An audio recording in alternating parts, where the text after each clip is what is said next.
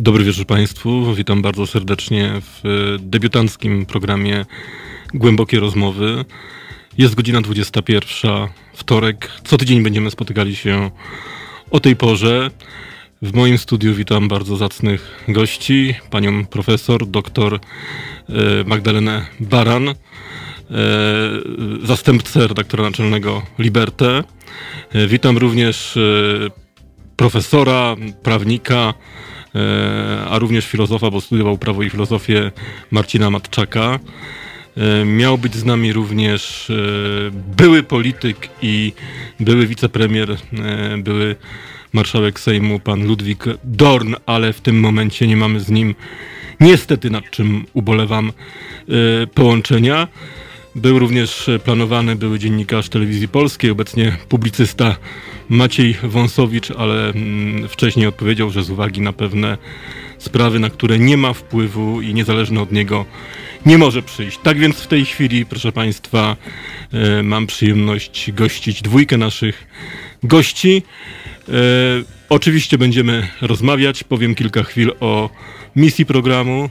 Chodzi nam, żebyśmy e, tym programem budowali obywatela. Nie powiem, że wychowywali, ale budowali, bo obywateli trzeba budować, trzeba dostarczać im tematów, wiedzy, trzeba tworzyć warunki debaty publicznej, aby rosła świadomość polityczna, świadomość społeczna. Oprócz tego chcemy otworzyć debatę publiczną, przyciągnąć tu publicystów nowych, mniej znanych, ale również tych doświadczonych, zasłużonych, których Państwo widują w mediach, którzy potrafią dostarczyć nam wspaniałych e, opinii. Chcemy, aby ten program był oparty nie tylko na mówieniu, ale również na działaniu i na obywatelskim zaangażowaniu. To jest bardzo ważne, aby po stronie naszych słuchaczy była inicjatywa, aby było zaangażowanie.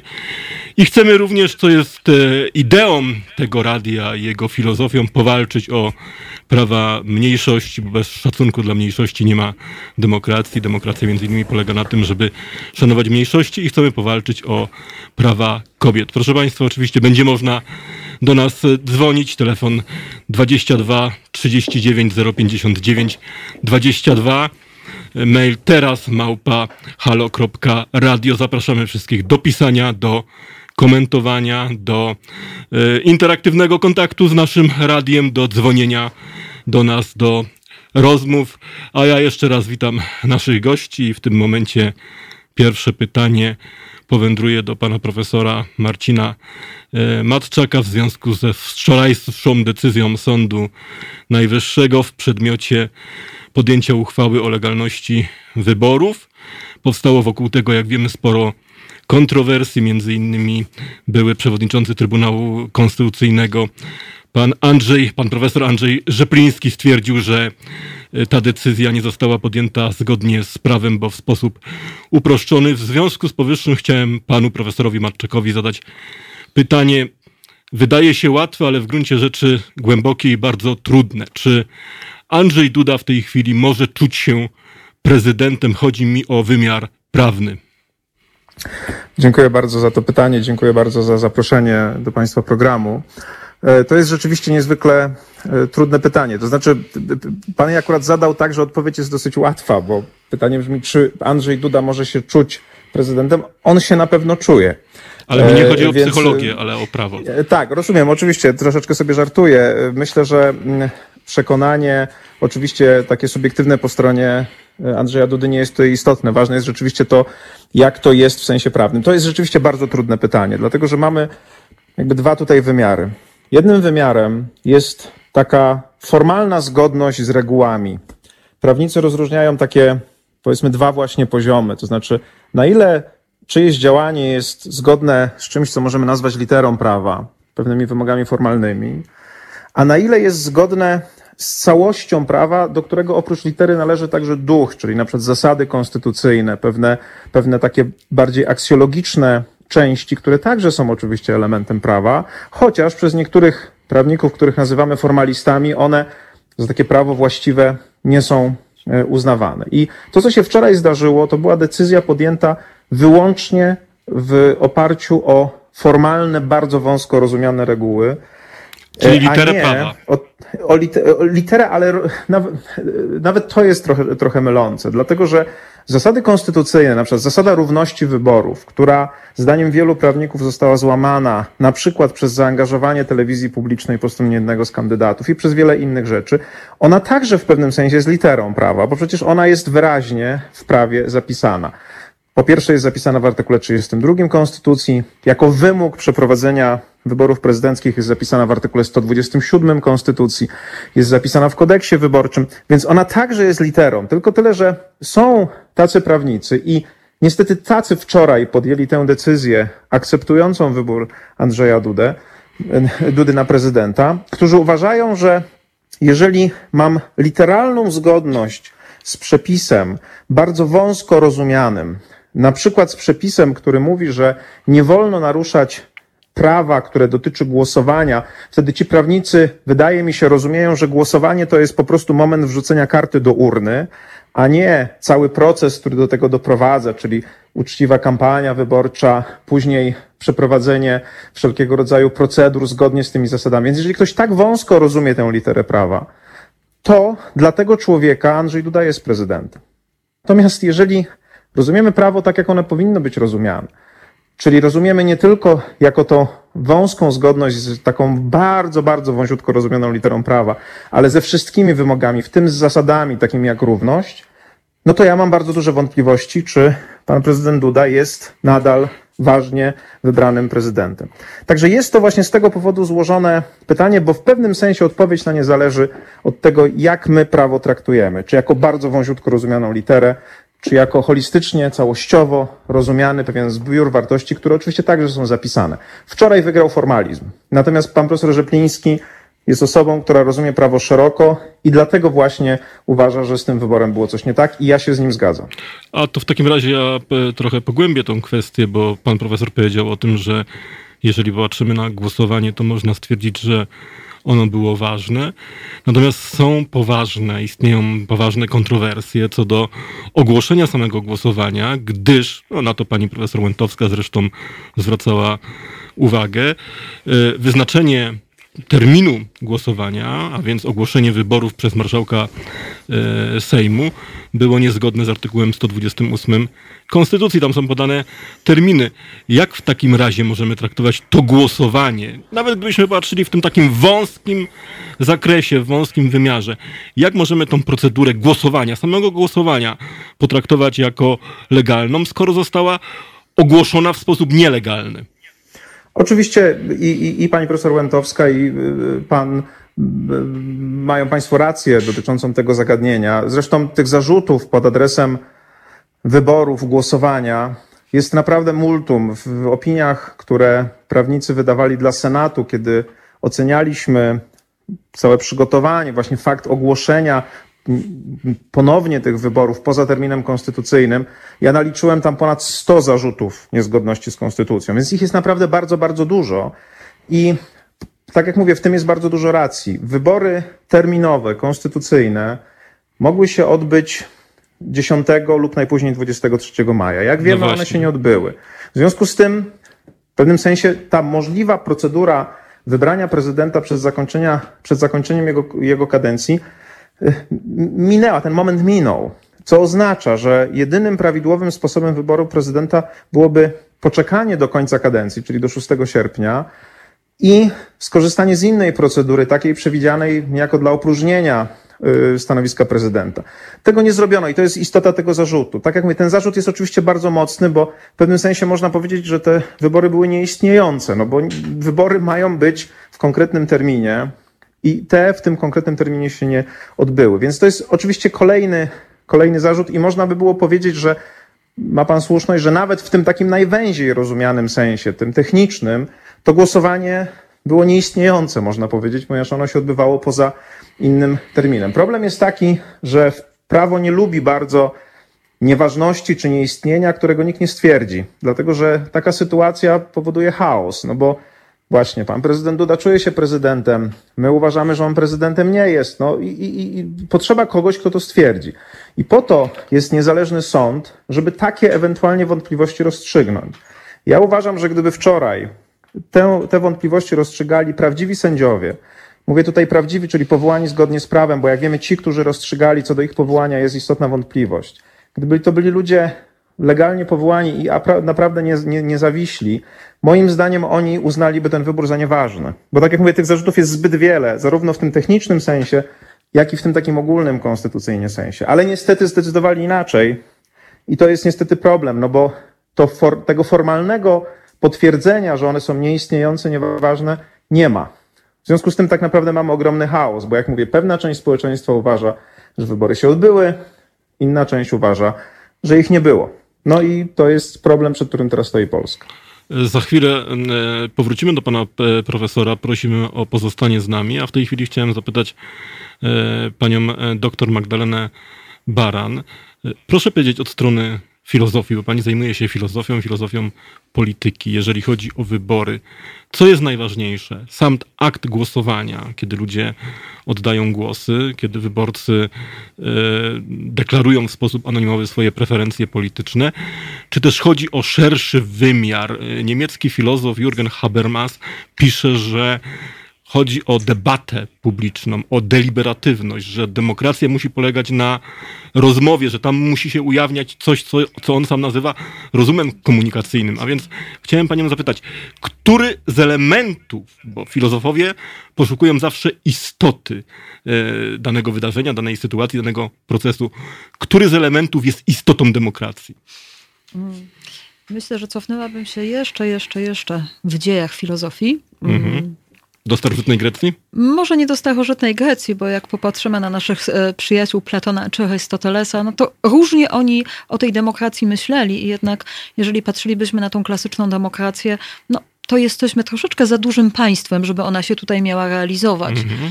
Poza tym, kiedy mówimy, że w Halo Radio mamy też i w tym programie mamy rozmawiać o równouprawnieniu i o prawach kobiet, mhm. no to Platon miałby tutaj zapewne pewne obiekcje, szczególnie no jeśli chodzi o obywatelstwo, o obywatelstwo kobiet, prawda? Mimo, że jak wiemy, na przykład e, Sparta czy Rzym dopuszczały posiadania przez kobiety tak, tak. majątki, tak. zarządzanie przez kobiety majątkami, co też dla nas może być ciekawe, ale kiedy mamy ten moment, e, czy to mm, u Hobbesa, czy to u Locke'a, czy to u Rousseau, mm, różne sposoby mhm. zawierania kontraktu społecznego. Kiedy my się umawiamy na to, czym, jest państwo. To, czym jest państwo. Mm, kiedy umawiamy się na to, czym jest państwo i o, z, zawieramy tą naszą pierwotną umowę zupełnie z różnych przyczyn. Czy ze względu na to, że chcemy się chronić przed tym bellum omnia contra omnes, gdzie człowiek człowiekiem jest wilkiem i, i stanowimy dla siebie mhm. zagrożenie, mhm. czy też dlatego, że chcemy, aby nasze wolności były gwarantowane, a zgadzamy się na pewien kształt państwa. Dla mnie tym kształtem państwa jest o, no właśnie, demokracja, w której mamy naszych przedstawicieli, e, gdzie Constant pięknie pisze o tym, że e, nasza wolność jako nowożytnych różni się od wolności starożytnych tym, że e, wprawdzie nie bierzemy bezpośrednio udziału w sprawowaniu rządów, ale oddając swoje uprawnienia i część swoich wolności tym, którzy nami rządzą, jednak oddajemy je w, pewnym, w pełnym zaufaniu i cieszymy się tą wolnością indywidualną, mając jednocześnie ograniczoną wolność polityczną. Ale ta nasza wolność indywidualna dla mnie dokładnie demonstruje się w momencie wyborów i dla mnie wybory... Wyborów Haber, czy głosowania? wyborów, to... E, do tego zaraz dojdę, wyborów jako całości. Wyborów jako całości, bo dla mnie wybory to nie jest tylko głosowanie. Dla mnie wybory to jest, zresztą kiedyś rozmawialiśmy na tym, o tym na antenie Halo Radia z, Jakubem Dymkiem, że to jest bardzo szeroki proces. Mhm. I to jest to, o czym mówi Habermas. Mhm. A, to jest ten moment, kiedy my musimy mieć przede wszystkim dostęp do tego, mm, dostęp do wiedzy dotyczącej mhm. naszych kandydatów, dostęp do programów, jakie oni reprezentują. A mieliśmy w tych Dla wyborach? mnie e, idźmy dalej. E, dla mnie również to, o czym mm, mówi taka bardzo, bardzo rzadko w Polsce poruszana dziedzina, e, którą ja ostatnio o, troszkę, troszkę zaczęłam się zajmować, czyli etyka polityki. Mhm. Etyka polityki, która pokazuje przede wszystkim, e, zwraca uwagę na to, kim dany polityk, jaka powinna być etyka prywatna, ale też etyka publiczna osoby, to, która stara się o jakikolwiek urząd To w takim publiczny. razie, jak z punktu widzenia etyki wyglądały te wybory, które e, kilka tygodni temu się zakończyły? Gdyby pani miała wydać werdykt etyczny właśnie. Gdybym miała wydać, pan, wydawanie etycznych wyroków zawsze to jest, to jest tak, że trudno sobie... E, trudno sformułować na naszym gruncie ciągle jeszcze e, pewien etos. myśmy tego etosu, może to jest kwestia, ja miałam okazję pracować ze starymi partiami politycznymi, takimi istniejącymi mhm. od początku XX wieku, od lat powiedzmy 14, 15, 16 roku 1900. E, I tamten etos polityczny jest wprowadzany.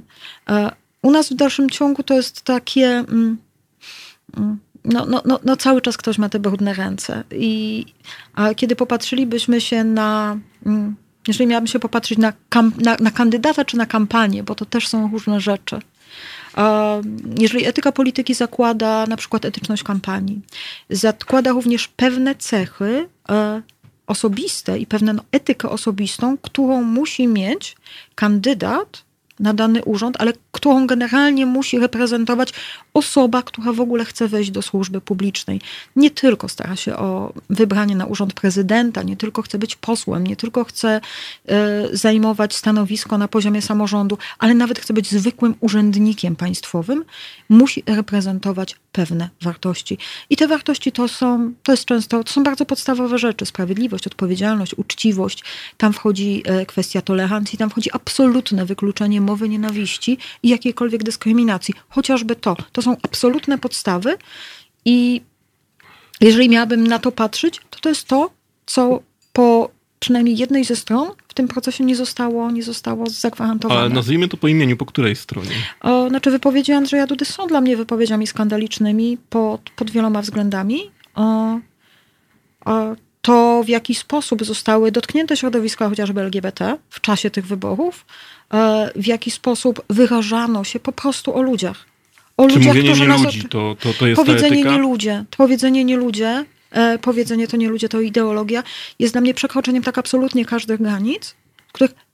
A dla mnie w cywilizowanej demokracji takie wypowiedzi powinny automatycznie wykluczać z możliwości stania Właśnie, bo pani tutaj urząd. uchwyciła niesamowicie ważny e, wątek etyki w polityce. Ja uważam, że etyka w polityce jest ważna, chociaż dzisiaj próbuję przechodzić się e, do porządku dziennego nad pewnym pragmatyzmem i mhm. utylitaryzmem, e, ale w takim razie, jeżeli mamy taką sytuację, że ustawy, prawo określiło telewizję publiczną jako ten ośrodek, który ma realizować misję publiczną, to jak z punktu widzenia tej etyki, o której pani mówi, wyglądało zachowanie telewizji publicznej?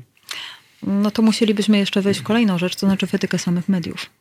W etykę samych mediów i i, i, połączyć ją z tym, czym jest, czym jest znowu misja medialna. Ale to możemy wszystkie media w Polsce e, pod wspólny mianownik położyć i, ja nie sądzę, zrównywać że... ich działanie? Czy, czy, czy... Mm, może tak. Chciałabym, żebyśmy mogli przyłożyć pewne pewne, jest taki piękny kodeks etyczny, kodeks Lerera, mhm, tak. który ja się, ja się często uśmiecham, jak, jak go przywołuję, bo tam on się kończy takim pięknym punktem. To jest kodeks, który ma 8 punktów.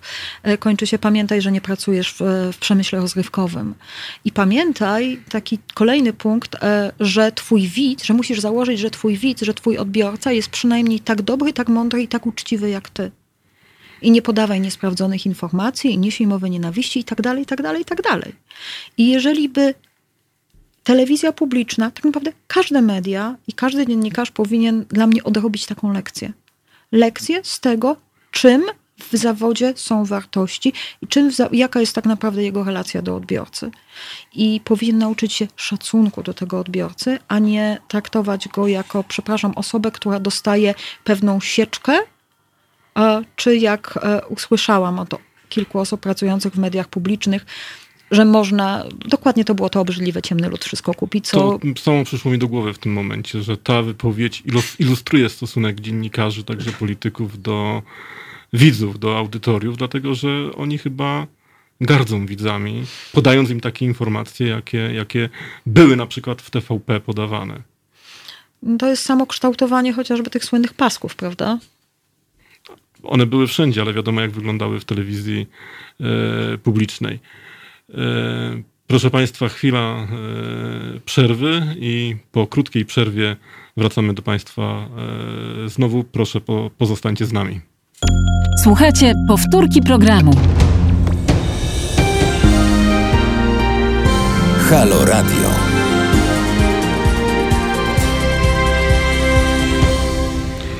Witam Państwa ponownie. Ja nazywam się Roman Manika. W moim studiu pani doktor Magdalena Baran, doktor filozofii oraz pan profesor Marcin Marczak na łączach, telewiz- no, na łączach telefonicznych.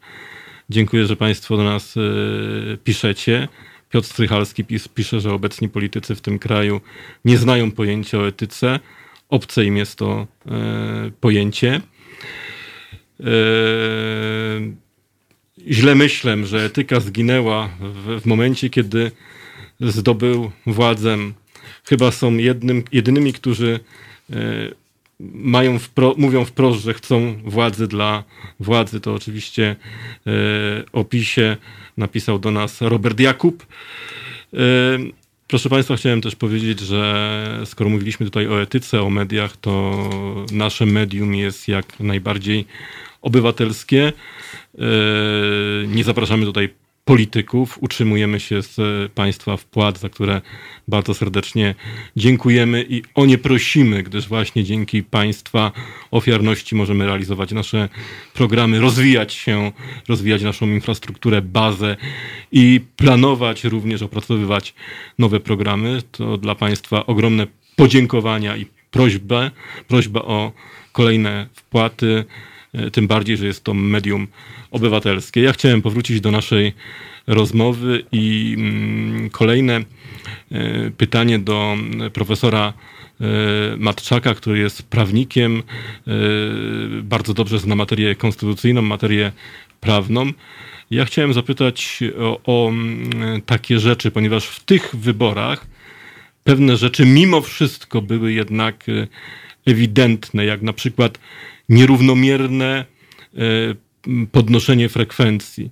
E, rządzący Prawo i Sprawiedliwość tylko na tych obszarach, na których PiS cieszy się dużym poparciem, dbało o zwiększenie frekwencji, między innymi e, oferując ochotniczym strażom pożarnym e, samochody bojowe. Jednostka, która najpierw w pierwszej turze, e, gmina, która w pierwszej turze uzyskała najwyższą frekwencję w ramach nowego województwa, czyli tego, które powstało po 1999 roku, mogła uzyskać taki samochód.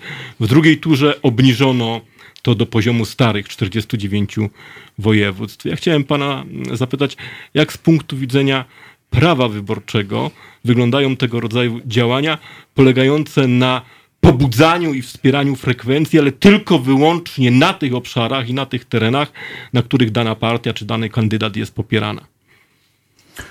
Y, Wyglądają oczywiście źle, e, natomiast ja bym chciał odpowiedzieć e, na to pytanie w, trochę odnosząc się do Państwa bardzo ciekawej dyskusji, tej takiej troszkę bardziej filozoficznej. Proszę bardzo. E, między innymi do Habermasa, którego Pan wspomniał, bo Habermas jest ważny nie tylko dla filozofów, ale także dla prawników. My uczymy prawników Habermasa tak i jego teorii działań komunikacyjnych i pokazujemy, jak ważną rolę pełni pewna równość komunikacyjna, dostępność kanałów informacyjnych uczymy o tej idealnej sytuacji mowy e, i te wszystkie kwestie, o których dzisiaj rozmawiamy, to znaczy kwestie dotyczące na przykład nierównego dostępu do mediów, e, także te kwestie, o których Pan przed chwilą wspomniał, czyli pewnego rodzaju takiego, można by było nawet to nazwać jakiegoś takiego przekupstwa, e, jakąś wartością materialną, jakąś jest, jaką jest wóz strażacki, czy poczucie bezpieczeństwa, że się ma wóz strażacki w odniesieniu do pewnego grona tylko osób. To są wszystko rzeczy, które e, zakłócają tę, tę, tę idealną sytuację komunikacyjną. Ja mówię o tym, bo my bardzo często dzielimy świat tak na takie dwie strefy. Mówimy, jest strefa twardego prawa, którego trzeba przestrzegać, jest strefa właśnie jakiejś aksjologii, jakiejś etyki. No, z tym to różnie bywa, prawda? Otóż tak nie jest. Te wszystkie zasady, o których mówił Habermas, czyli równość dostępu do kanałów informacyjnych, dostęp do takiego wieloaspektowego oglądania rzeczywistości z różnych stron, a więc musimy pamiętać, dlaczego Habermas w ogóle tworzył tę ideę, prawda? bo jakaś odpowiedź na doświadczenie propagandy, także propagandy totalitarnej, e, zamieszania informacyjnego, kłamstwa. Jego ojciec działał chyba w NSDAP, z tego co pamiętam. Tak. Więc musimy pamiętać, że to nie jest po prostu tylko jakaś etyka czy jakaś aksjologia, tylko są to pewne podstawowe zasady, tego, jak ma funkcjonować społeczeństwo, które może podejmować mądre decyzje. Jeżeli ono funkcjonuje w warunkach propagandy, kłamstwa, braku tej etyki komunikacyjnej, to po prostu to nie jest tak, że e, gdzieś tam umiera jakiś aniołek, prawda, aksjologiczny, który się bardzo martwi, że jesteśmy takimi złymi ludźmi, tylko są bardzo konkretne konsekwencje. Po prostu zaczynamy podejmować złe decyzje jako społeczeństwo, bo ktoś nas okłamuje. No bo na przykład podejmujemy te decyzje nie dlatego, że chcemy wybrać kogoś, kto ma najlepszy program dla Polski, pomysł, tylko dlatego, że ktoś nam obiecuje stróż, y, y, wóz strażacki. W ogóle nie ma, nie, nie ma żadnego związku pomiędzy tym, kto ma rządzić Polską, a, a tym, co nam się obiecuje. Zwłaszcza jeżeli oczywiście ta cała sytuacja jest jeszcze tak selektywnie zrobiona, jak, jak pan to pokazał, prawda, że oferuje się to w tym obszarze, czy y, na takim poziomie miast, z taką, z taką, z taką liczbą mieszkańców, ażeby wesprzeć, czy poprzeć tych, którzy głosują na konkretną partię polityczną. Więc Y, to te wszystkie, aha, i chcę jeszcze powiedzieć jedną rzecz, że te, te zasady habermasowskie tak naprawdę, tej otwartości komunikacyjnej, tego właśnie naświetlania rzeczywistości z różnych przestrzeni, równego dostępu do kanałów informacyjnych, y, one, one są przełożone na konkretne przepisy prawa. Ja w tej naszej dyskusji dzisiaj zacząłem mówić o konkretnych przepisach na przykład konstytucji, czyli na przykład artykule 127, który mówi o tym, że Wybory mają, prezydenta mają być powszechne i równe między innymi.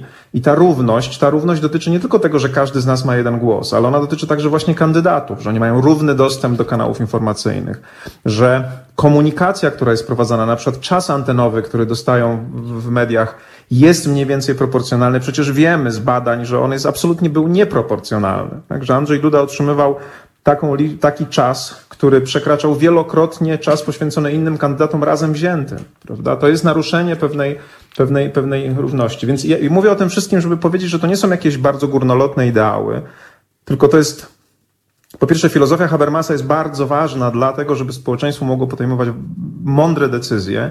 I co więcej, te zasady przez niego stworzone na poziomie filozofii, one mają bezpośrednie przełożenie na nasze regulacje, na właśnie zasady konstytucyjne.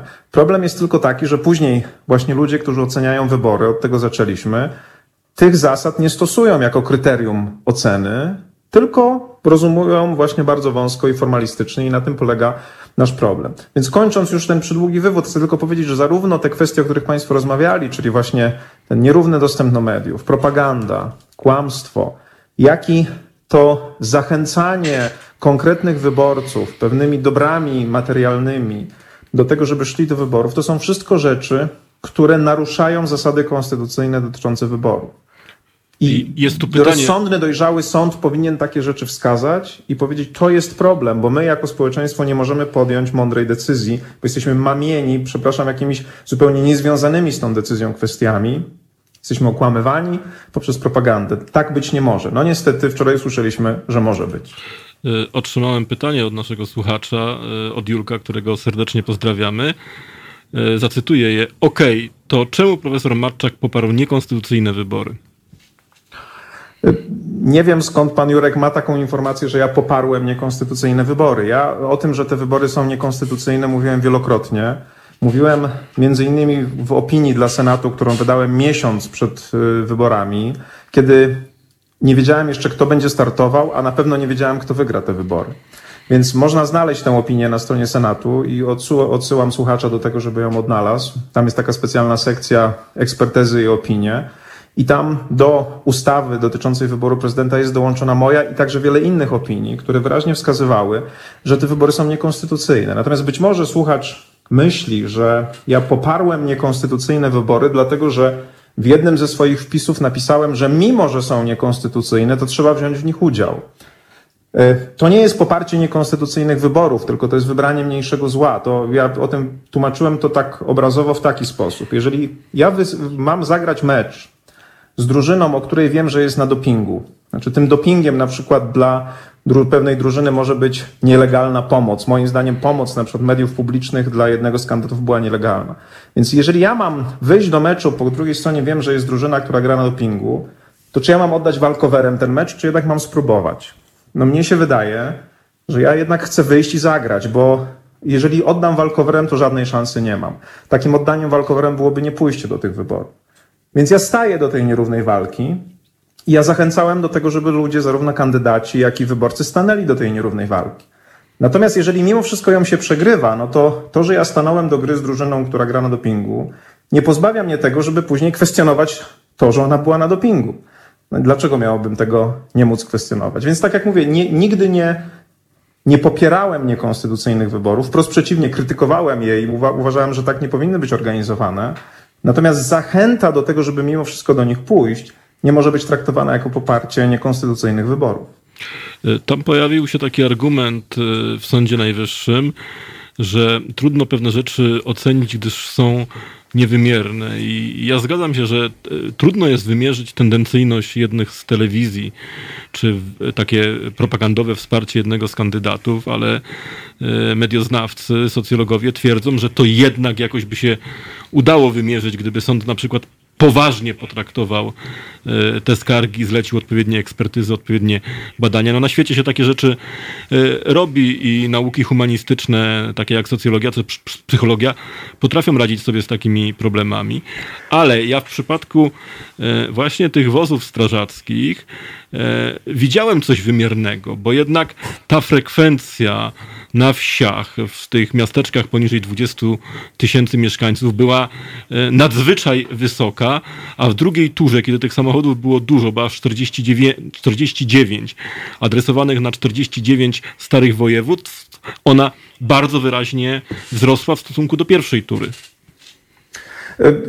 Tak, ja, ja chciałbym odpowiedź na to pytanie podzielić na dwie części. Znaczy, po pierwsze, nieprawdą jest, że jeżeli czegoś się nawet nie da precyzyjnie ustalić, to nie powinno się tego ustalać. Sędziowie, zwłaszcza sędziowie sądów bardzo tych, tych najwyższych na całym świecie, w tym konstytucyjnych, mają bardzo często przed sobą sprawy, w których bardzo trudno jest coś precyzyjnie określić. Decydują o sprawach absolutnie niewyobrażalnych, na przykład o tym, kiedy zaczyna się życie, kiedy rozstrzygają kwestie dotyczące aborcji albo kwestie dopuszczalności eutanazji, więc do, rozstrzygają to, kiedy życie człowieka ma się skończyć. To są czy to są jakieś wymierne obszary? No nie, no ale ktoś decyzję w społeczeństwie musi co do takich kwestii także podejmować. Więc po pierwsze, twierdzenie, że jeżeli czegoś się nie da bardzo precyzyjnie określić, to w ogóle decyzji nie można podjąć, jest błędne. A po drugie, ma Pan oczywiście rację, że akurat w tych kwestiach, o których rozmawiamy, decyzję dałoby się wymiernie podjąć. W, w protestach wyborczych, które były złożone do Sądu Najwyższego, było mnóstwo tak zwanych wniosków dowodowych. A więc ja także składałem taki protest i także zawarłem wniosek dowodowy. O to, żeby sąd poprosił o dane dotyczące audycji wyborczych, czasu poświęconego konkretnym kandydatom, policzył to, zobaczył, jak to, jeżeli potrzebuje, żeby powołał biegłego, to są normalne sprawy, które sądy robią. Problem jest tylko taki, oczywiście ktoś powie, że Sąd Najwyższy Polski nie miał na to czasu, dlatego że ustawa, która regulowała te wybory, dała mu tylko 21 dni, nawet mniej tak naprawdę, na rozstrzygnięcie tych protestów. Ale to nie jest ani moja wina, ani państwa wina, że ktoś chciał wybory zrobić szybko, a nie dobrze. Okazuje się, że ze względu na to, że musi być szybko, no teraz sąd nie ma czasu sprawdzić tego i zasłania się tezą, że nie dało się tego wymiernie y, ocenić. Po pierwsze, jak mówię, nawet gdyby się nie dało, decyzję można podjąć na, jak, na podstawie jakichś przesłanek, bo w trudniejszych sprawach się decyzję podejmuje. A po drugie, w tym przypadku ma Pan rację, dałoby się to jakoś ustalić, gdyby ktoś poświęcił temu odpowiedni czas, a ustawodawca tego czasu nie dał. Ale to oznacza tym bardziej, że cały ten proces był niekonstytucyjny. E, proszę Państwa, 22 39 059 22 to numer do nas. Można również pisać do Halo Radio. E, mail to terazmałpahalo.radio. E, teraz chciałem zapytać pani e, doktor, bo często, e, kiedy mówimy o korupcji, to wyobrażamy ją sobie w taki trochę stereotypowy sposób, że musi ktoś do kogoś przyjść, wręczyć kopertę albo wręczyć pieniądze. Ginter Anders, kiedy opisywał dzisiaj różnego rodzaju zjawiska, mówił o tak zwanej złożoności strukturalnej, złożoności przemysłowej i technicznej. To znaczy, że świat jest tak skomplikowany, że pewne rzeczy odbywają się pośrednio i dzisiaj można mówić o korupcji pośredniej, nie polegającej na tym, że ktoś komuś daje pieniądze z ręki do ręki albo bezpośrednio, tylko że uruchomiany jest pewien ciąg, pewien mechanizm, który prowadzi do korupcji. Czy takie rzeczy jak rozdawanie czeków w kampanii wyborczej, rozdawanie samochodów bojowych, rozdawanie różnych dóbr, czy tego rodzaju zjawiska można uznać za korupcję? Mm, ja nie wiem, czy tylko w kampanii wyborczej, ale tak jak na przykład przyjrzymy się całości mm, całości rządów ostatnich. Mhm.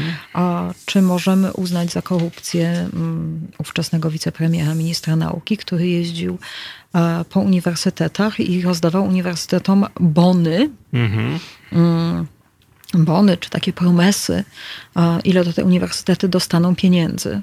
Mhm. A to oczywiście były obietnice. Ja, ja, pamiętam niektórych moich kolegów z różnych uniwersytetów, którzy uwierzyli, że to są realne pieniądze. W związku z czym że rzeczywiście za takim bonem idą konkretne pieniądze na, dla konkretnego uniwersytetu na naukę. A czy to jest forma korupcji? Trochę tak.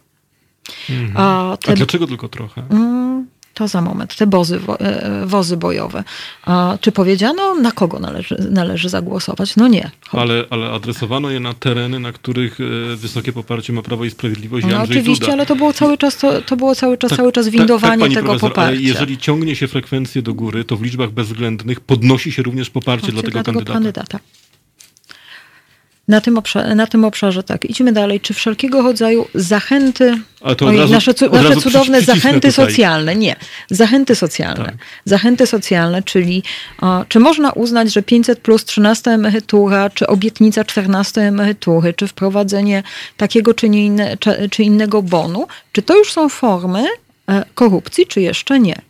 Niektórzy powiedzą, że tak, niektórzy powiedzą, że nie. Tutaj stanowiska powiem, że są podzielone. Niektórzy powiedzą, nie, to jest pewna forma, e, forma e, funkcjonowania państwa, państwa, które idzie w stronę państwa opiekuńczego. Mnie osobiście takie państwo nie interesuje, nie, nie odpowiada. To nie jest moje mhm. państwo.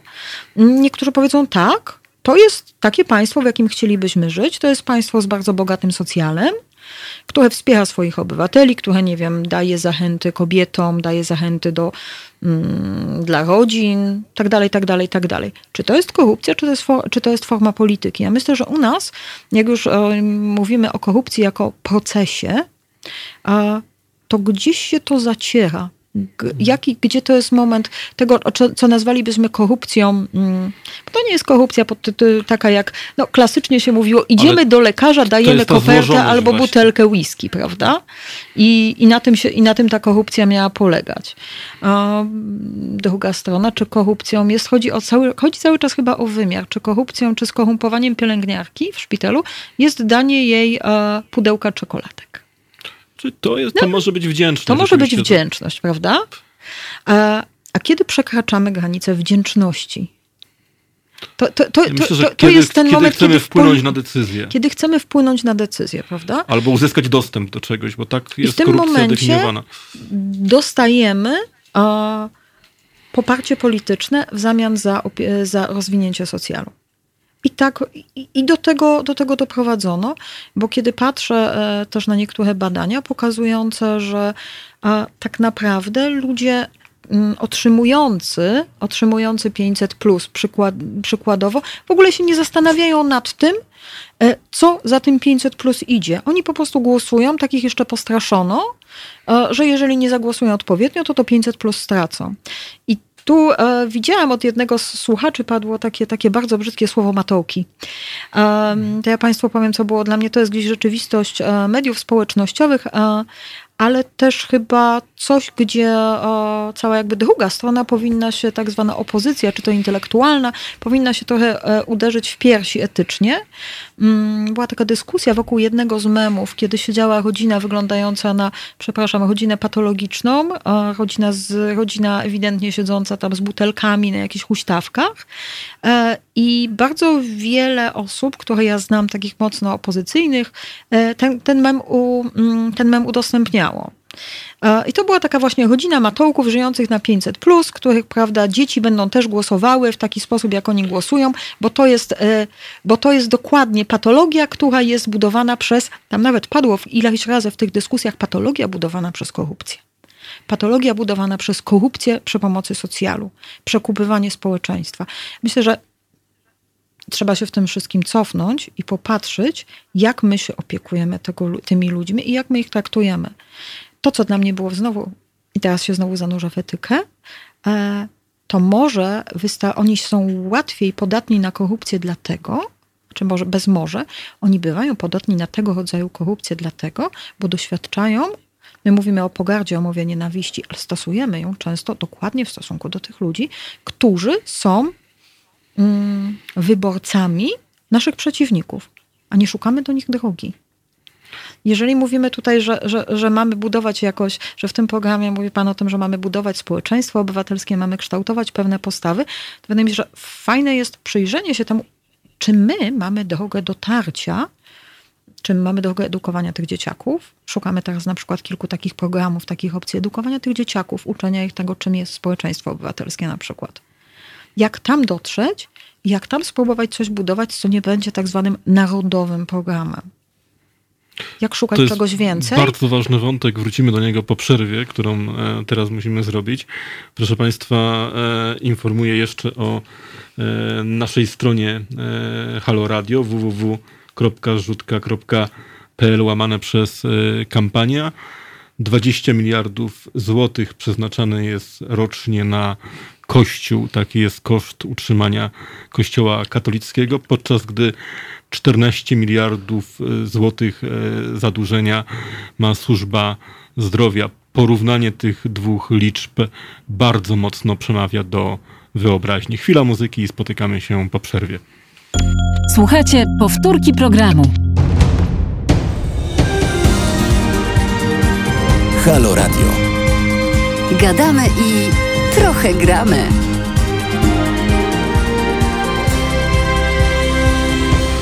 Jest, proszę Państwa, prawie 22.55. Witamy Państwa ponownie w tym samym e, składzie.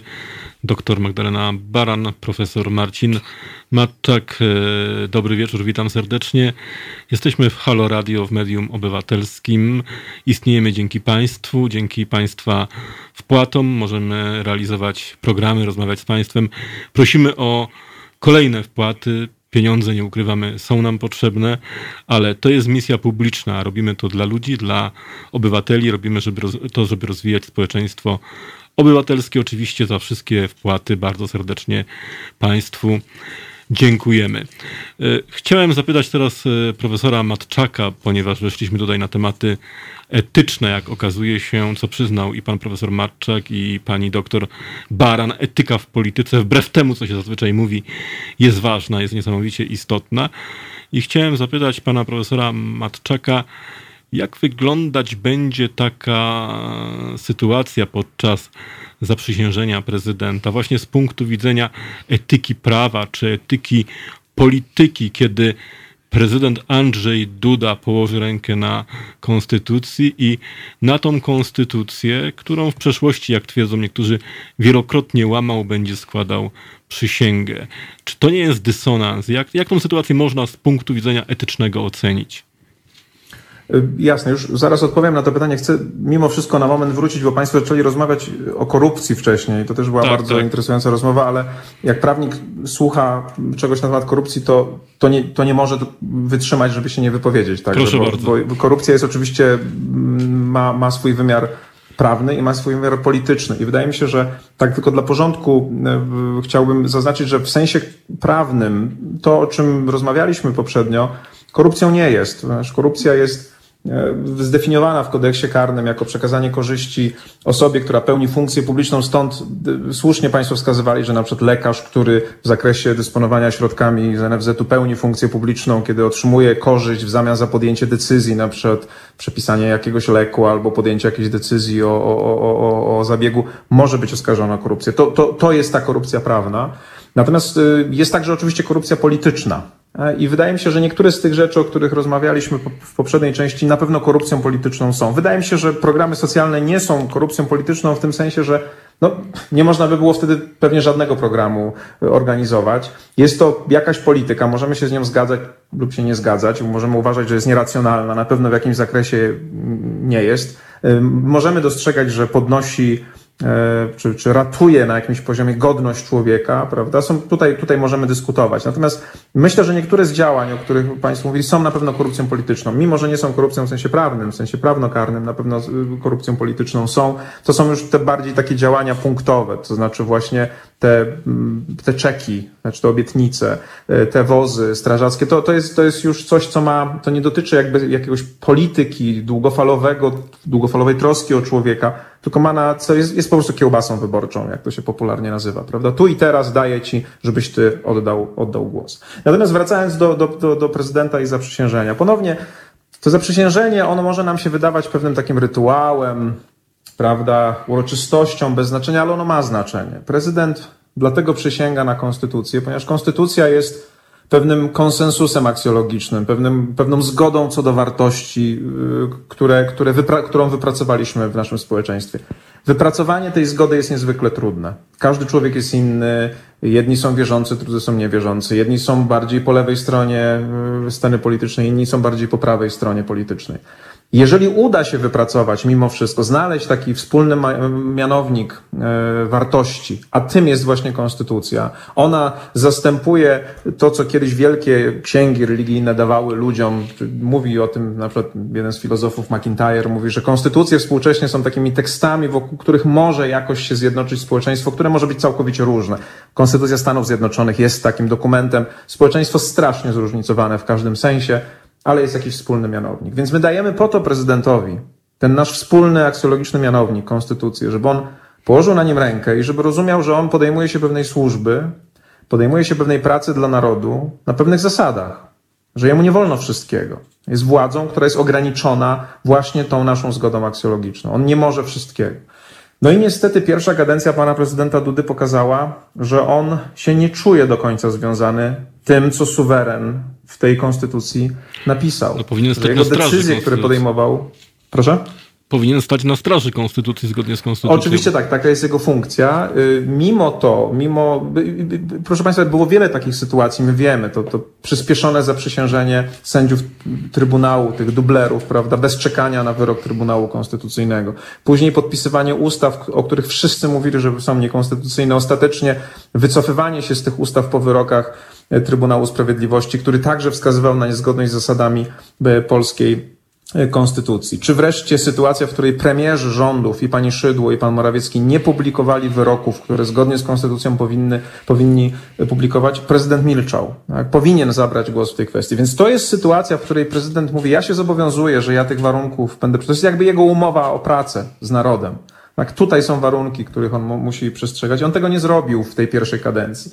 Więc na pewno będzie to smutny moment, dlatego że kiedy on będzie kładł tę rękę na konstytucji, czy w ogóle będzie przysięgał, bo chyba nie będzie kładł, ale będzie przysięgał, to będziemy mieli wszyscy obawę, czy, to, czy temu w ogóle można jeszcze jakkolwiek zaufać, temu rytuałowi, temu zobowiązaniu, jeżeli już wcześniejsza kadencja pokazała, że niestety tych warunków prezydent nie przestrzegał. Więc niestety zamiast być to pewnym świętem narodu, sytuacją, w której mimo różnic mówimy, wybraliśmy lidera, który ma w jakimś sensie nas reprezentować, będziemy mieli całą masę wątpliwości. Czy został wybrany legalnie, czy zasłużył na to, czy ta wygrana nie była jednak oparta na, na, na, na złamaniu zasad zarówno etycznych i prawnych. Wiemy, że była.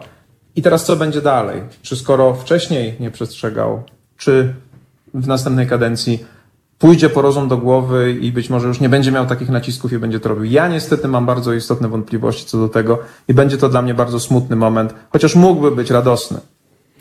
Panie profesorze, w takim razie w tym kontekście, e, o którym pan mówił, nasuwa się kolejne łatwe, ale zarazem bardzo trudne pytanie. Czy nadal jesteśmy krajem demokratycznym? Wydaje mi się, że jesteśmy krajem demokratycznym, bo mamy bardzo silne społeczeństwo obywatelskie.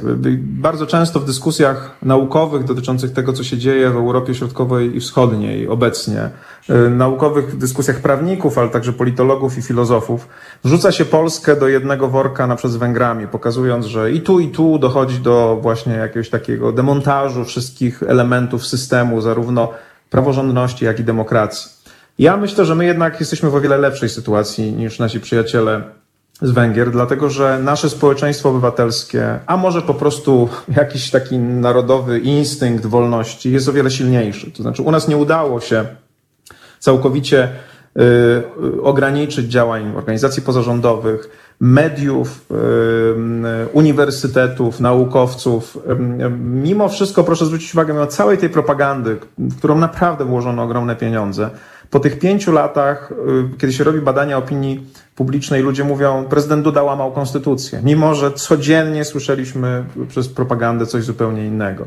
Słyszymy, że w sporze o praworządność PiS nie ma racji. Tak ludzie, ludzie mówią. To jest wielki efekt wysiłku mediów, także takich jak państwa, medium, jak, jak, jak media społecznościowe, wysiłku ogromnej rzeszy ludzi, którzy jednak chcieli tę prawdę mówić, więc w pewnym sensie uzupełniali tę, tę, tę czy dążyli do tej idealnej sytuacji mowy Habermasa, żeby ten naświetlenie z innego punktu widzenia tych zagadnień na, następowało. Więc ja myślę, że My jesteśmy krajem demokratycznym, mamy jeszcze elementy kontroli także władzy, przede wszystkim media, przede wszystkim uniwersytety, także sądy, bo nie wszystkie udało się oczywiście przejąć, ale dobrze nie jest. Jeżeli ta droga demontażu będzie postępowała, no to będzie oczywiście bardzo, bardzo źle. E, więc ja patrzę na tę sytuację zbudowany, mimo wszystko, że udało nam się uniknąć sytuacji węgierskiej, że w Polsce nie ma Budapesztu i nie będzie Budapesztu. E, udało nam się uniknąć sytuacji tureckiej, a proszę mi wierzyć, to naprawdę nieraz bardzo szybko może pójść. Ja patrzę z nadzieją w przyszłość, znaczy myślę, że nawet jeżeli prezydent Duda będzie naruszał konstytucję, jeżeli Prawo i Sprawiedliwość będzie dalej demontowało państwo prawa, a myślę, że może próbować oczywiście, to mamy, to nasze społeczeństwo obywatelskie nie da się oszukać. I, i to, co robimy wspólnie, edukacja, komunikacja, rozmowy na ten temat, pozwolą jednak ludziom zachować jakąś prawdę i w sercu, i w głowie. Znaczy tego, że pluralizm, dyskusja, deliberacja, której zaczęliśmy, jest podstawą naszego, naszego życia w społeczeństwie. Więc mimo zagrożeń uważam, że nie jest źle i mam nadzieję, że przejdziemy kolejny test, który na pewno przejdzie. W takim razie też e, w kontekście tego społeczeństwa obywatelskiego zapytam, ponieważ Sąd Najwyższy, no, mogę chyba tak powiedzieć, zlekceważył część wyborców, część protestujących.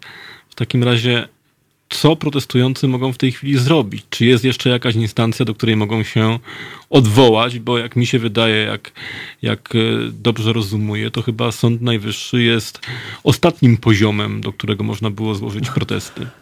Tak, no Sąd Najwyższy jest najwyższy. W związku z tym już nie ma wyższego sądu niż Sąd Najwyższy w tej sprawie i rzeczywiście to, co sąd wczoraj zrobił, to jest koniec y, procesu i jak mówię, formalnie nic się nie da zrobić.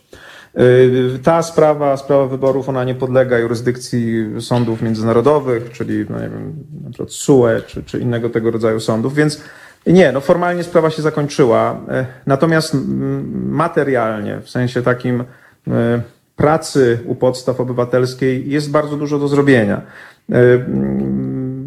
Jakby prawo, kwestionowanie prawne tego, co się zdarzyło, nam się zakończyło, natomiast nadal mamy prawo i obowiązek kwestionowania tego z punktu widzenia zdrowego rozsądku, etyki, to o czym dzisiaj rozmawiamy, wartości. Mamy obowiązek patrzenia na ręce temu i prezydentowi, i rządowi, i parlamentowi jeszcze bardziej. Właśnie dlatego, że pewne naturalne takie, tacy, tacy policjanci konstytucyjni, jak Trybunał Konstytucyjny czy Sąd Najwyższy zostali wyłączeni, to tym większa odpowiedzialność na nas spada. Więc y, o prawie w tym momencie w zakresie kwestionowania wyboru musimy zapomnieć, bo droga prawna się skończyła. Zresztą on, to, to, to, żeby ona tak się skończyła, jak wiemy, było wcześniej przygotowywane, bo ta zmiana, powołanie nowej izby w Sądzie Najwyższym i danie jej kompetencji dla oceny ważności wyborów po to właśnie było robione. Ale, ale tak jak mówię, proces się nie kończy. Demokracja się nie kończy i praworządność się nie kończy. Musimy rozmawiać, tłumaczyć, wykorzystywać wszystkie możliwe narzędzia komunikacyjne, żeby pokazać, jak naprawdę sytuacja wygląda. I nie ma co się załamywać. Po prostu ja czuję się zmobilizowany i zamierzam przez następne pięć lat kadencji patrzeć mojemu prezydentowi na ręce. To jest prezydent mojego kraju. Mam Robił wątpliwość co do tego, czy został wybrany nieważnie czy został wybrany ważnie. Y, krytykowałem go bardzo mocno za łamanie konstytucji. Jeżeli będzie dalej robił, dalej będę go krytykował. I to też jest ważne. Tak? Nie zawsze prawo wszystko rozwiązuje. Nieraz kwestie etyczne są ważniejsze niż kwestie prawne. E, oddam teraz głos e, pani doktor. Tutaj e, od jednego z słuchaczy otrzymaliśmy bardzo ciekawe pytanie. Sinusul Złoty napisał do nas, że liczy się tylko skuteczność i nic więcej. I mm, ja mm, doszedłem do tego, kiedy zetknąłem się z teorią sprawiedliwości Johna Rawlsa, który y, bardzo mocno obarczył utylitaryzm, czyli takie użytecznościowe podejście do polityki za popsucie demokracji. Y, on twierdził, że politycy postępują tylko i wyłącznie z punktu widzenia użyteczności, że nie liczy się jakaś metapolityka, jakaś aksjologia, jakieś wartości, jakieś e, pożądane cele, tylko uzyskanie efektu politycznego, poparcia. E, jak pani sądzi, e, czy możemy mówić, że polska polityka jest również zdominowana przez utylitaryzm? Czy tylko on się liczy, czy jeszcze jest trochę miejsca na etykę? No, to ja chciałam powiedzieć, że przywołał pan jednego z moich ulubieńców, ale zanim do tego ulubieńca, to miałam takie mm, w zasadzie króciut, króciutkie adwocem. O, o, Orban miał więcej czasu. Orban jednak, Orban jednak rządzi już troszkę dłużej na Węgrzech i, i Orban bardzo szybko zyskał tą większość konstytucyjną, która pozwalała mu na zmianę konstytucji. Większość, którą PiS w dalszym ciągu nie dysponuje. E, I Orban bardzo szybko zmienił konstytucję i zmiany konstytucyjne tak naprawdę pozwoliły mu na dokonywanie kolejnych, zmiany konstytucji pozwoliły mu na dokonanie kolejnych zmian. Przede wszystkim tam była zmiana funkcji prezydenta, odsunięcie e, pewnych funkcji Trybunału Konstytucyjnego, tak dalej, tak dalej, tak dalej. By zminimalizowanie wpływu innych instytucji na działanie rządu i premiera. To jest, to jest jedna rzecz. E, Orban jednak e, w, w pewnych sytuacjach potrafił zachowywać się bardzo racjonalnie. Kiedy my kłócimy się, czy, czy stajemy, prawda, przed, kiedy Polska staje przed Trybunałem e, Unii Europejskiej, Orban potrafił z pewnych reform się bardzo szybko wycofywać, to znaczy zgłaszał reformy bardzo kontrowersyjne, po czym kiedy Unia mówiła hola hola, to on się wycofywał z tego, na czym mu najmniej zależało. On też wygrywał konflikty w Europie. On też wygrywał konflikty, konflikty w Europie, więc ja myślę, że jednak my jesteśmy jednak ileś lat od Orbana. To jedna rzecz. Druga rzecz, ja miałam takie, takie skojarzenie z tym Andrzejem Dudą, który ma położyć rękę na konstytucji e, i powiem tylko, że e, przypo, przy, przypomina mi się tutaj e, mój ukochany dramat romantyczny, to znaczy balladyna. Mhm. Przypomina mi się moment, kiedy balladyna ma sądzić. Ma sądzić i, i przysięga na pewne prawa i przysięga i mówi o tym, że ten winien śmierci, ten winien śmierci, ten winien śmierci.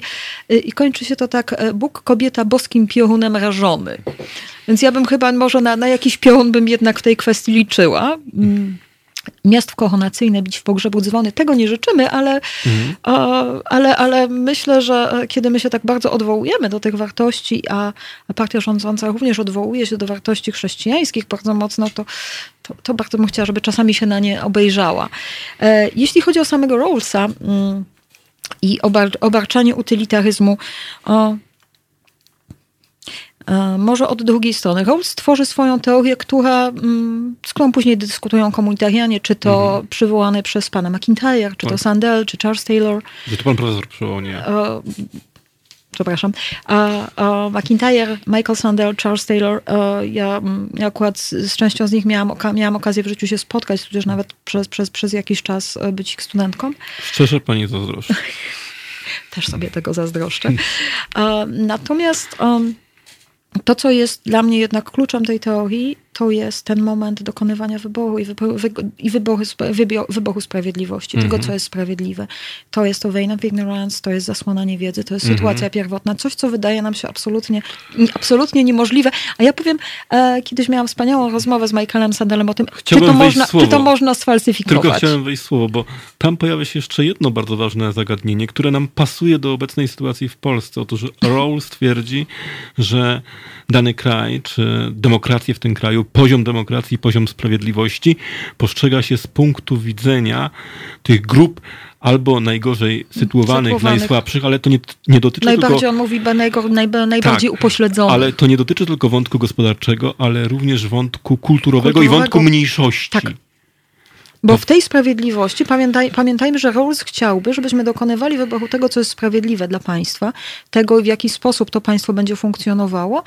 E, zawieszając swoje role społeczne, no punktu... nie, mając, nie mając żadnej wiedzy, bo myślę, że to trzeba opowiedzieć, nie mając żadnej wiedzy o tym, kim w tym społeczeństwie będziemy, tak. jak będziemy wykształceni, jaka będzie nasza religia, jaki będzie nasz status majątkowy. Nie wiemy nic sami o sobie. Niezasłużone zasługi, tak, tak. Tak, tak. a mamy wybrać to, co będzie sprawiedliwe dla wszystkich.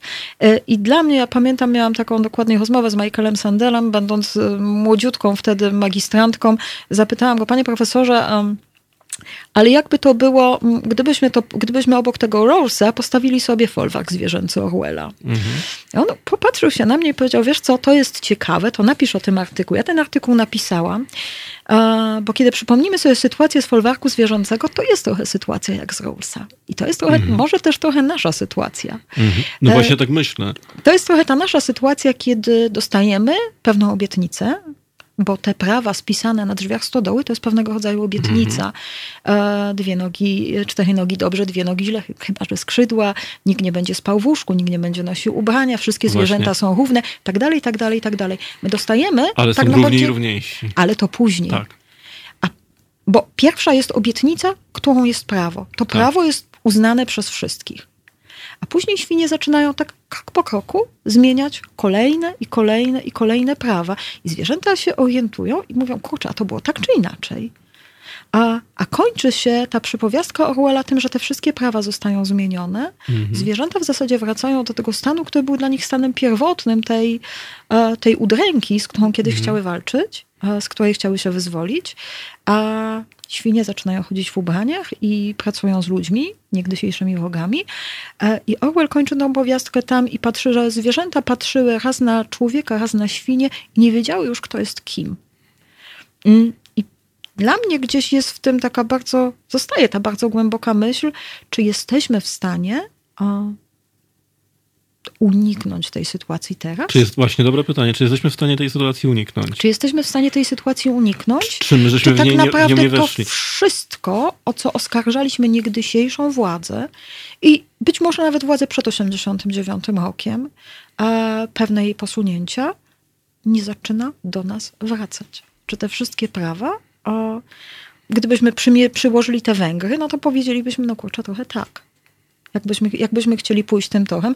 Ja, ja mam nadzieję, że ja nie jestem aż tak, taką optymistką, jeśli chodzi o samo, samą moc społeczeństwa obywatelskiego w Polsce. Myślę, że to jest coś, nad czym my bardzo, bardzo mocno musimy pracować, żeby nam, żeby ono nie zostało zagłuszone żeby na to, to jest pokolenie, które, mm, pokolenie korporacyjne, które tego społeczeństwa obywatelskie niekoniecznie rozumie. Oni, y, kiedy z nimi rozmawiają, to oni mówią, no my mm, pracujemy w korporacji, jedziemy do domu, jeszcze odbieramy dzieci, tak naprawdę w ogóle nie mamy czasu angażować się w cokolwiek, należy je nam się dobrze. Za chwilę powrócimy do e, dyskusji. Proszę Państwa, polecamy naszą stronę www.wrzutka.pl łamane przez kampanię. 20 miliardów złotych pochłania Kościół katolicki, tyle rocznie kosztuje nasz Kościół katolicki. Tutaj w przerwie profesor Baran pytała mnie, czy to nie jest korupcja. 14 miliardów złotych wynosi zadłużenie szpitala. Jakiego rodzaju to jest korupcja? Jakiego rodzaju? Właśnie 14 miliardów złotych wynosi zadłużenie szpitali. Te, zestawienie tych dwóch liczb robi niesamowite wrażenie. Halo Radio 22 39 059 22. Dzwońcie pa, Państwo do nas i, i piszcie teraz małpa halo.radio. Zapraszamy Państwa po przerwie, a teraz chwila muzyki. Słuchajcie, powtórki programu.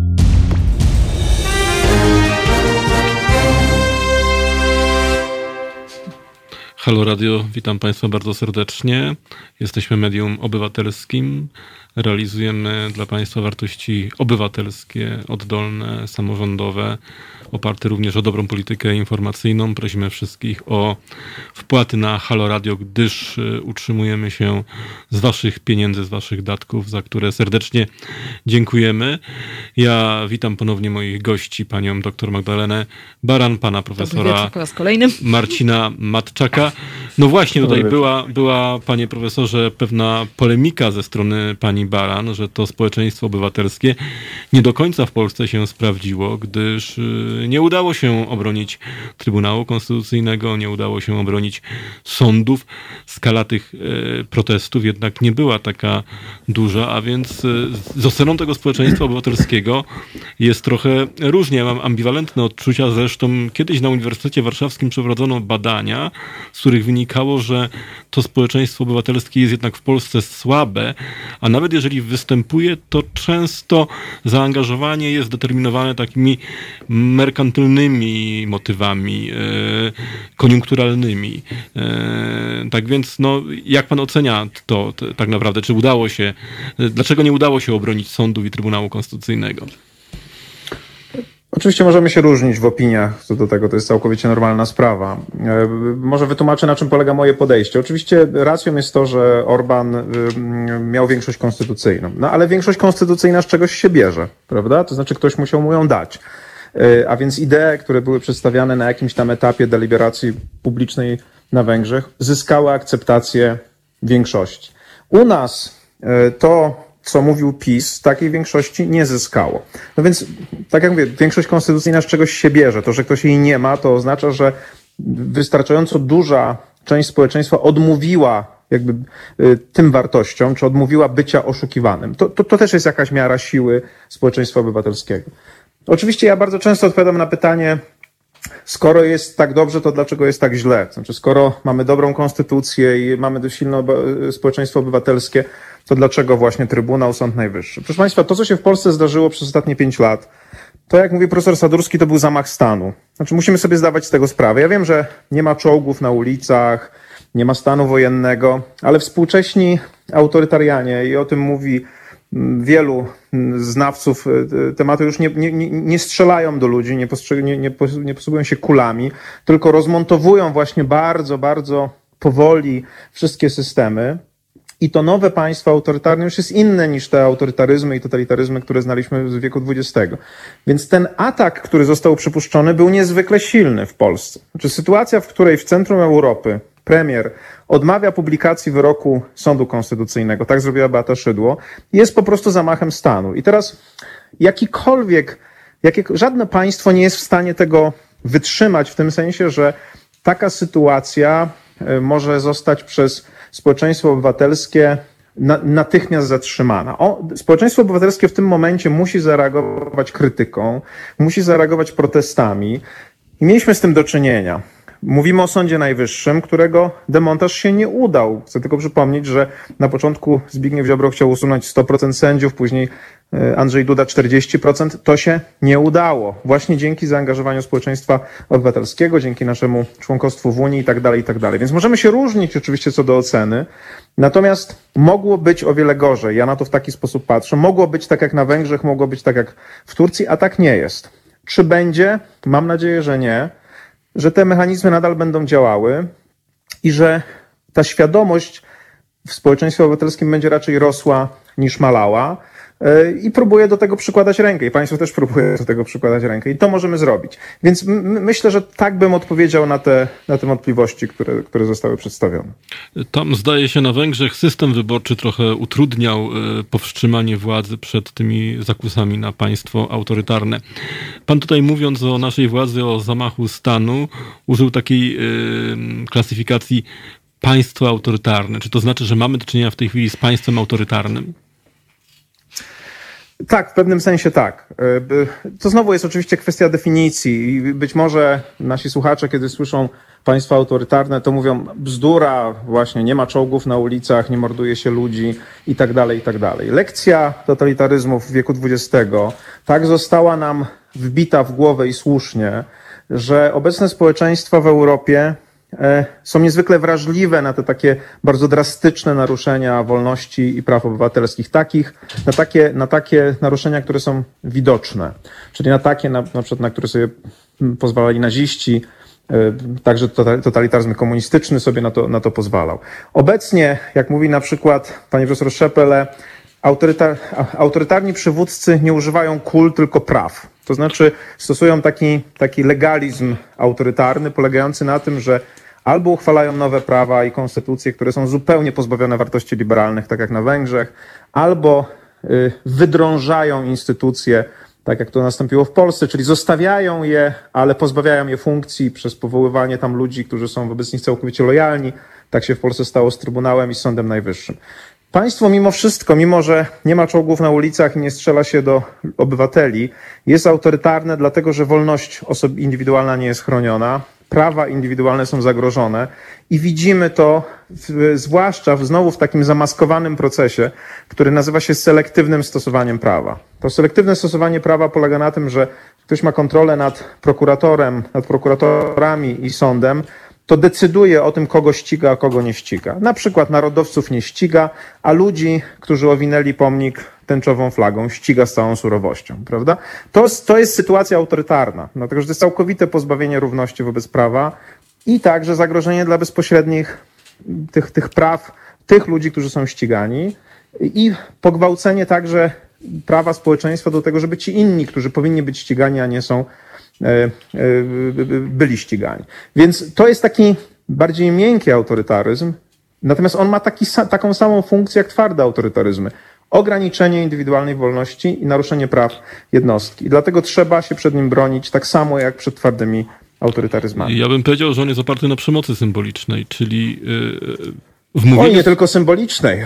On jest oparty na przemocy zwykłej. Jak pan wyrazi swoje uczucia czy swoje poglądy w sposób, który nie podoba się władzy, to jak panu wiadomo o 6 nad ranem do domu, to nie będą stosowali przemocy symbolicznej, tylko rzeczywistą, prawda? Bo symbolem nie da się wywalić drzwi albo pana powalić na ziemię.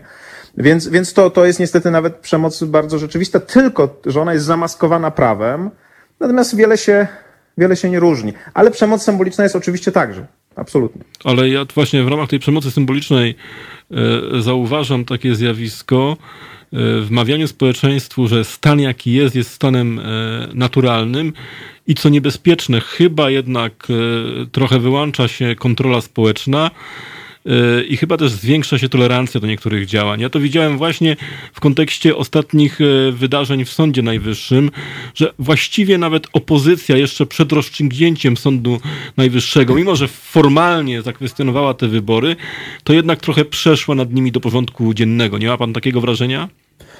Mam, ale to także dlatego, że opozycja przyłożyła rękę do niekonstytucyjności tych wyborów. No, trzeba sobie to jasno powiedzieć. No, to gdyby e, e, twardo nasza opozycja e, pilnowała tego, żeby wybory nie były, żeby, żeby się nie odbywały w terminie niekonstytucyjnym, e, a była taka możliwość, bo przecież taka poprawka została zgłoszona w Senacie, mimo to została odrzucona, e, no to byłoby pewnie trochę łatwiej kwestionować te wybory e, i mówić jasno, że one są, że one tak zorganizować się nie mogą. Niestety myślę, że mamy wśród części polityków i oczywiście wśród części społeczeństwa do czynienia z tą taką bardzo niemiłą tendencją, o której mówił Kisielewski, że nie tylko jesteśmy w bardzo ciemnym i ponurym miejscu, ale zaczynamy się w nim urządzać.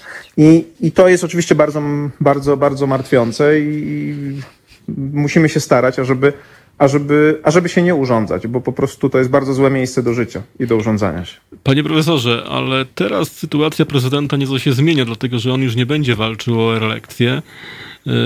Nie musi zabiegać o to, żeby pozostać wybrany na drugą kadencję. Czy to trochę nie zmienia sytuacji jego relacji wobec rządzącej partii? I czy to nie oznacza, że on e, nie wybije się na niezależność, jak pan to ocenia? Wie pan, ja tak mogłoby być.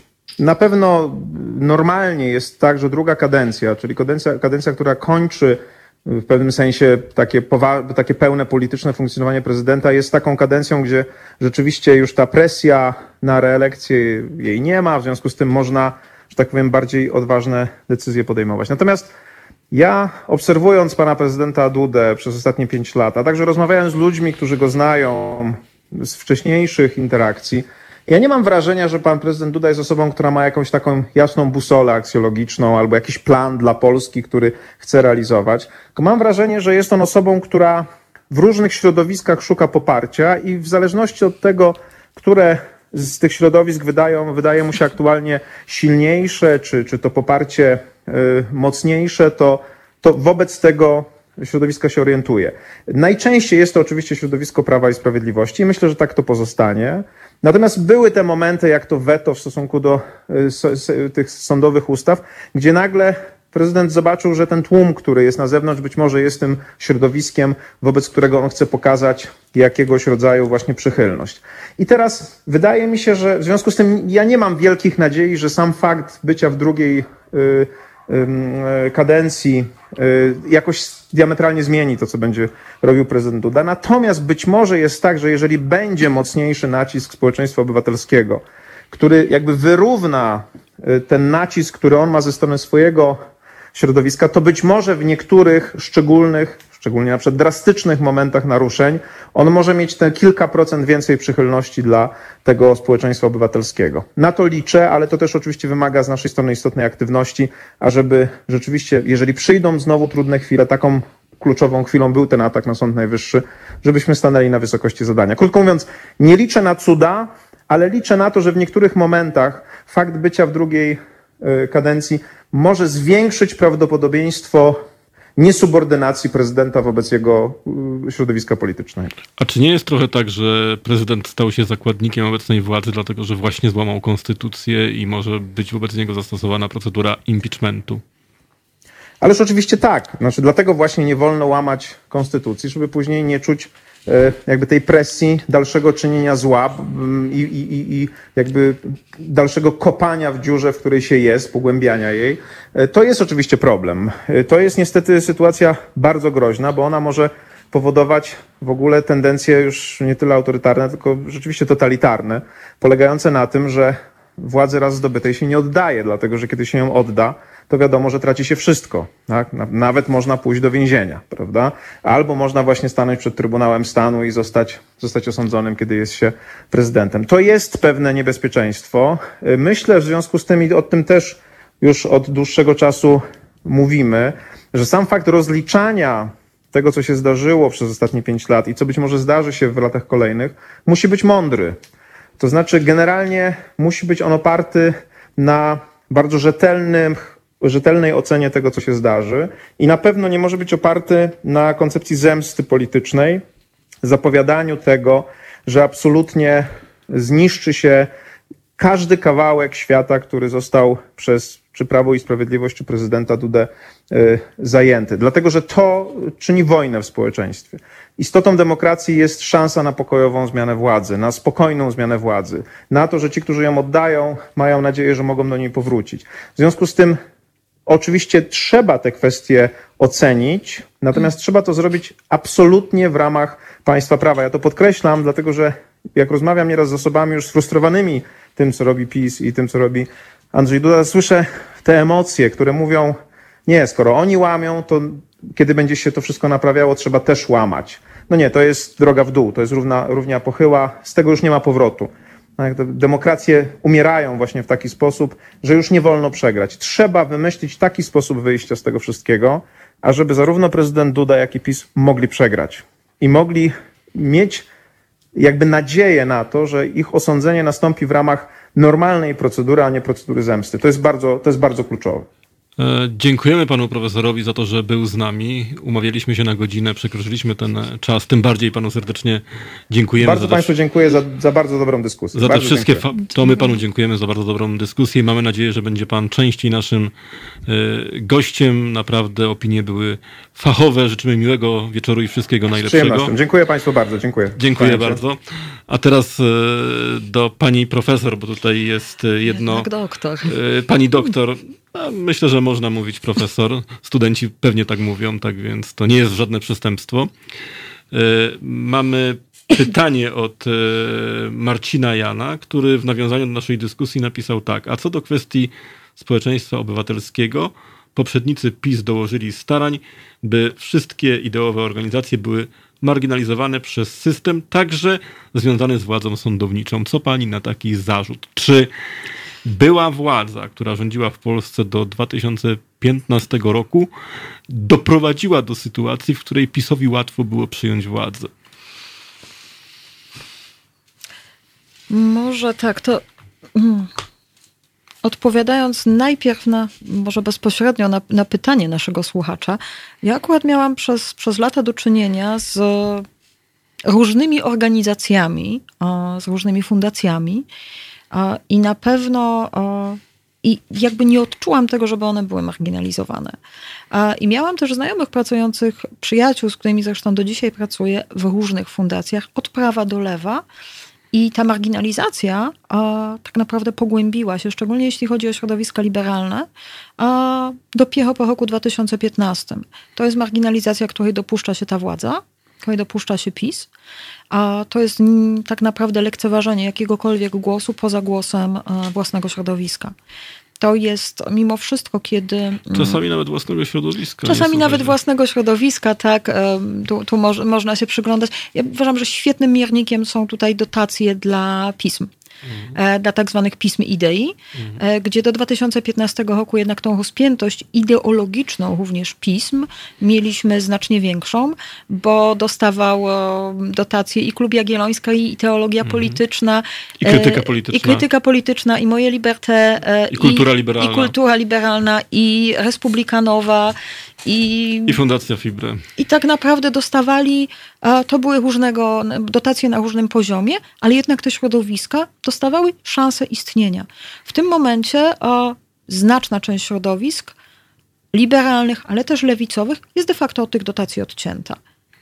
E, druga, druga rzecz, która dla mnie bardzo mocno świadczyła o tym, e, jak, jak marginalizowane jest pewnego rodzaju myślenie, to było myślenie inne niż, że tak powiem, jedyne, jedynej słusznej naszej władzy.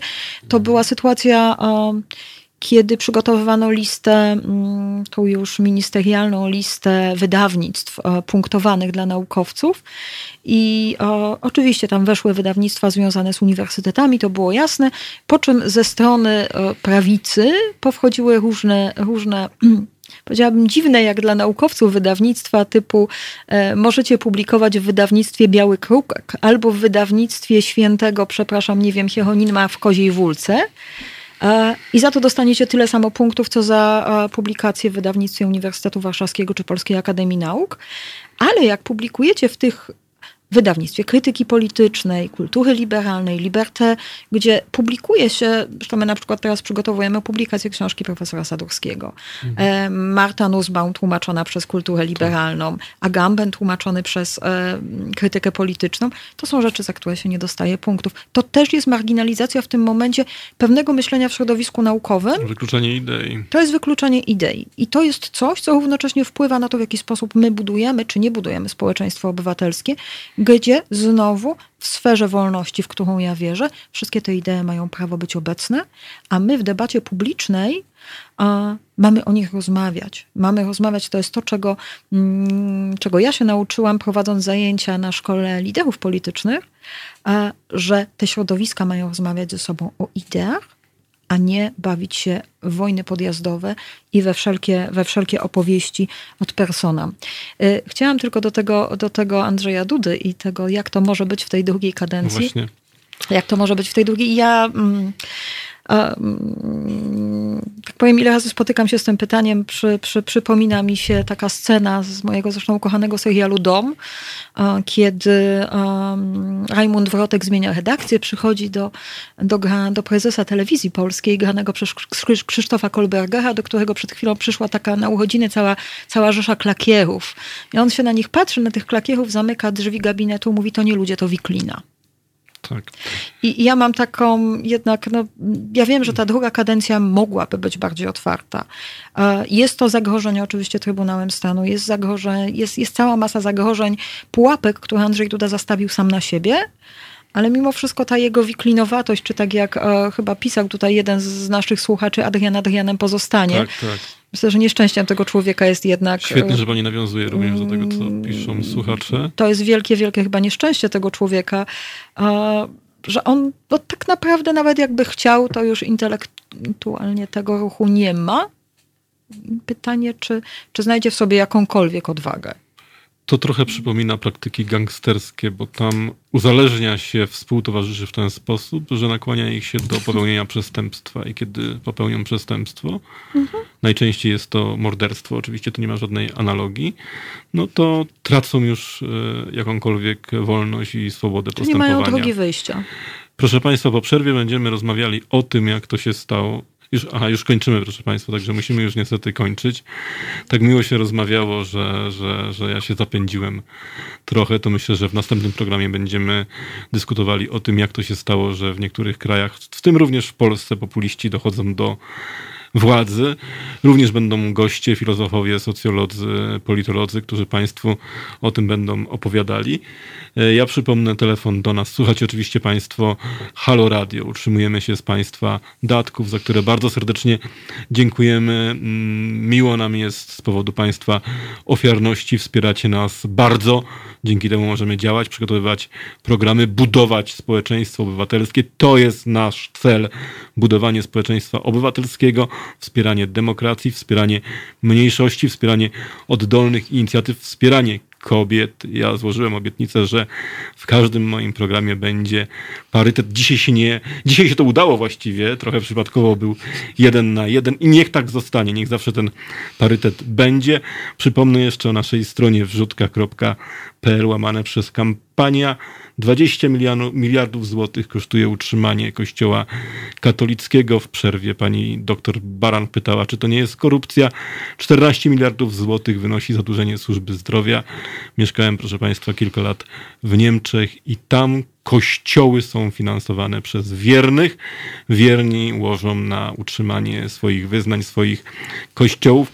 Bardzo serdecznie Państwu dziękuję. Jeszcze raz prosimy o wpłaty, bo dzięki temu będziemy mogli się rozwijać. A jeżeli my się będziemy rozwijać, to również Państwo będą się rozwijali. Nasz telefon, przypomnę, 22 39 0 59 22. Było nam niesamowicie miło. Dziękujemy również panu profesorowi Matczakowi, który dostarczył wiele dobrych opinii. Dziękujemy pani doktor Magdalenie Baran i przede wszystkim dziękujemy Dziękuję państwu bardzo. za to, że byliście z nami o tak późnej porze. Będziemy spotykali się co tydzień. Życzę wszystkiego dobrego i miłego tygodnia. Dobranoc państwu.